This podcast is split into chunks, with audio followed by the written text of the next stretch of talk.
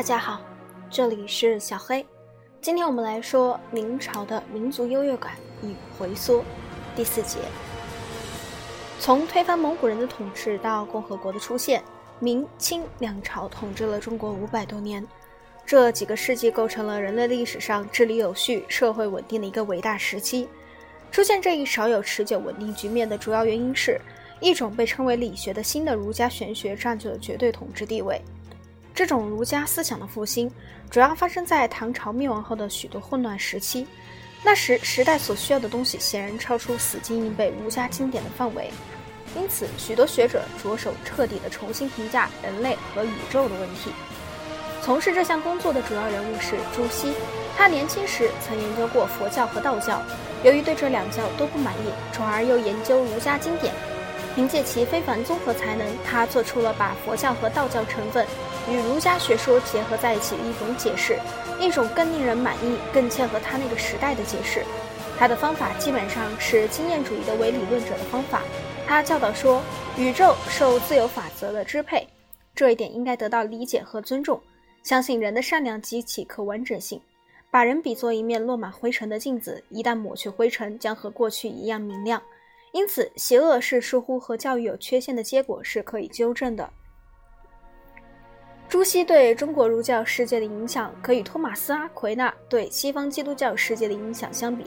恰如阿奎那很快将阿亚里士多德和圣保罗的哲学编入正式的经略哲学那样，朱熹把当时中国人的思想融入理学。和阿奎那一样，朱熹以其无所不包、令人信服的思想进一步统治了阻阻止了哲学的发展。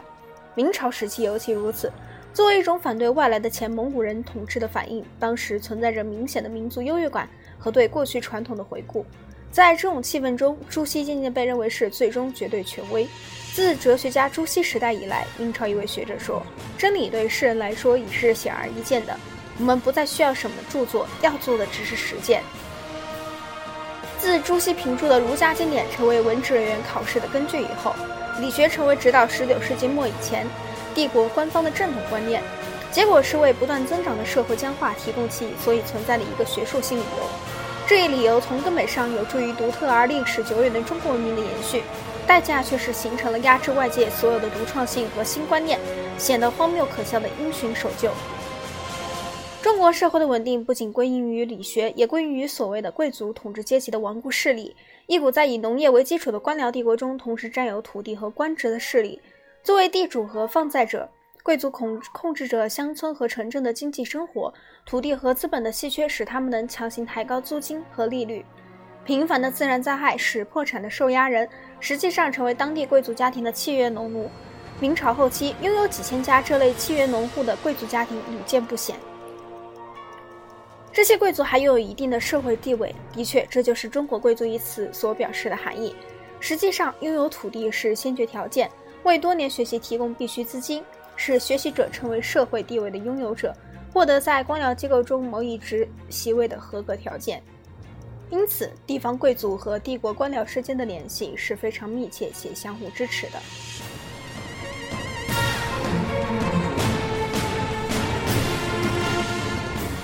新到一个省份任职的政府官员时常发现当地的方言很难懂，这时只得完全依靠当地贵族的指点和引导。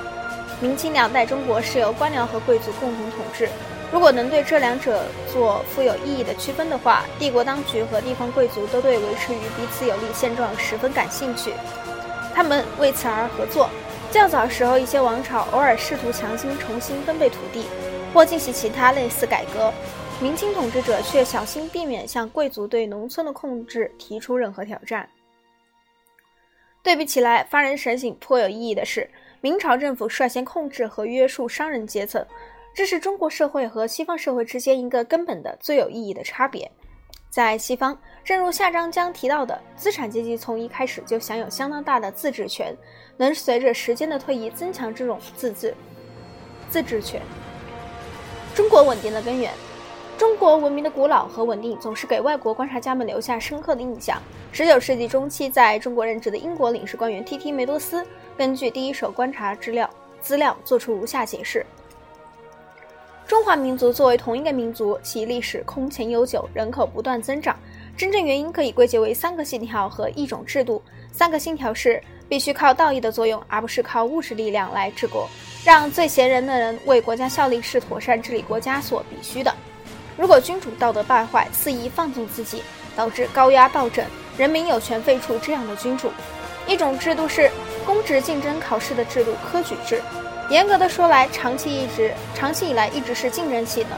公职考试制度是中华民族绵延不绝的原因。考试制度维护其他一些事业，使这些事业有效进行。全国凡是当父母的，理解这种考试制度用意。这种考试制度又使父母们向自己的儿子们传授文学的基本知识，其中包括以上所引用的三个信条，以及有利于培养较高精神境界的其他许多知识。通过这种考试制度，所有贤能的人都给招募到小心地保持考试制度纯洁性的政府中来。这种考试制度十分公正，因此即使是国家中最贫穷的人，也只能说如果他命运不济，那是天意如此。他的同胞们并没有设置任何不公正的障碍来阻挠他的提升。通常的中国政府基本上是建立在道德力量基础上，不是一个专制政府，维持军队警察，无论在人数还是事实上，仅够镇压派别叛乱，完全不足以镇压一个表示厌恶愤怒民族。这一政府并不实施暴政，在形式和机制上却是一个纯粹的独裁政府。一个地区内，地方行政官是专制独裁的；一个省里，总督是专制独裁的；帝国中，皇帝是专制独裁的。民众没有立法权，没有自行收税权利，没有投票使统治者落选权利，也没有限制或停止政府开支权利。因此他没有造反的权利。造反在中国中国是阻止专断的邪恶的立法和行政的一种古老的时常运用的符合宪法的正当手段。在中国的确存在着相应的商人阶层，他们在宋朝才享受到真正的商业革命益处。此外，中世纪主要的技术发明大多出自中国。在西方，商业革命和技术进步都未给中国带来彻底改变社会的革命性影响。根本原因就如第八章第五节所述，在于中国历史的持续性。隋朝实质上是汉朝延续，唐宋又是隋朝的延续，如此下去连续不断。一九一二年帝国历史结束，传统的官僚贵族统治集团在理学一些观念支持下，削减或减弱新技术和经济发展作用。但是在西方，罗马帝国灭亡之后没有后继者，相反出现了一种新的多元化的文明。这一文明中，火药、指南针、印刷术和远洋船只不是被埋没，而是得到充分利用。首先对欧洲，然后对包括中国在内的整个世界产生了爆炸性的影响。爆炸性的影响在中国是不可能产生的，这里的帝国机构太封闭，约束力太强。中国的商人和实业家通常加入以行会头领为首的地方行会，但是这些行会头领需要得到政府的许可证明，并奉命负责每个行会成员的经营。船商也在港口首领的领导下组织起来，这些港口首领同样需对政府负责。更重要的是，政府垄断了供朝廷和行政机构消费的许多商品的生产和分配。这些商品包括武器、纺织品、陶器、皮革制品、服装和酒等。另外，政府还完全控制了全体人民所必需的基本商品的生产和分配，如盐和铁等。这些限制剥夺了中国商人创建自由企业的机会，束缚了经济发展，助长官员腐化和堕落。因为朝廷官员可以利用他们的特权地位，操纵国家，垄断商品，为个人谋利。中国统治集团的限制性的内向政策另一实例是竭力反对海外经营。中国移民在欧洲人到达之前已慢慢迁移到东南亚，菲律宾、西班牙人可能任何时候都没有中国人多。一六零三年，在西班牙殖民地马尼拉建立三十二年后，这里的中国人大约有两万人，西班牙人大概只有一千人。中国人实际上控制了殖民地的经济生活，并将其控制范围扩大到这一群岛的其他岛屿上。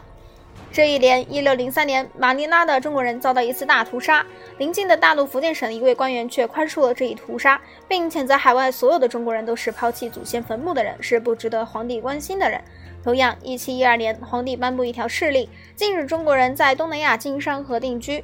五年后，另一条敕令允许那些已定居国外的中国人返回家乡，不必担心受到惩罚。一七二九年，又颁布一条法令，规定了回国的具体日期，逾期未归的那些海外的中国人将不许回国。这一中国政策同西方政策形成了何等鲜明的对照！西方国家不久就积极开辟海外殖民地，创立贸易公司，甚至随时准备着用武力保卫这些事业，反对任何威胁。十五世纪早期，明朝航海业的异乎寻常的历史，提供了中国官方对海外活动抱消极态度的最富戏剧性的实例。航海旗放为惊人，显示了确实证明中国在世界航海业中居领先地位的技术优势。随之而来的是皇帝下达的禁止进一步海外探险的命令和官方对这一命令的立即执行。虽然皇帝下禁海诏书的确切动机无人知晓，但以下事实值得注意。皇帝之所以能颁布禁海令，仅仅是因为中国商人缺乏西方商人所拥有的政治权利和社会地位，这是体制结构和向外拓展的动力方面的根本差别。在世界历史的这一重要转折关头，使中国力量转向内部，将全世界海洋留给西方的冒险事业。由此不可避免的结局是，伟大的天朝在数世纪内黯然失色，而西方蛮族此时却崭露头角。下一节我们会提到中国文明在日本。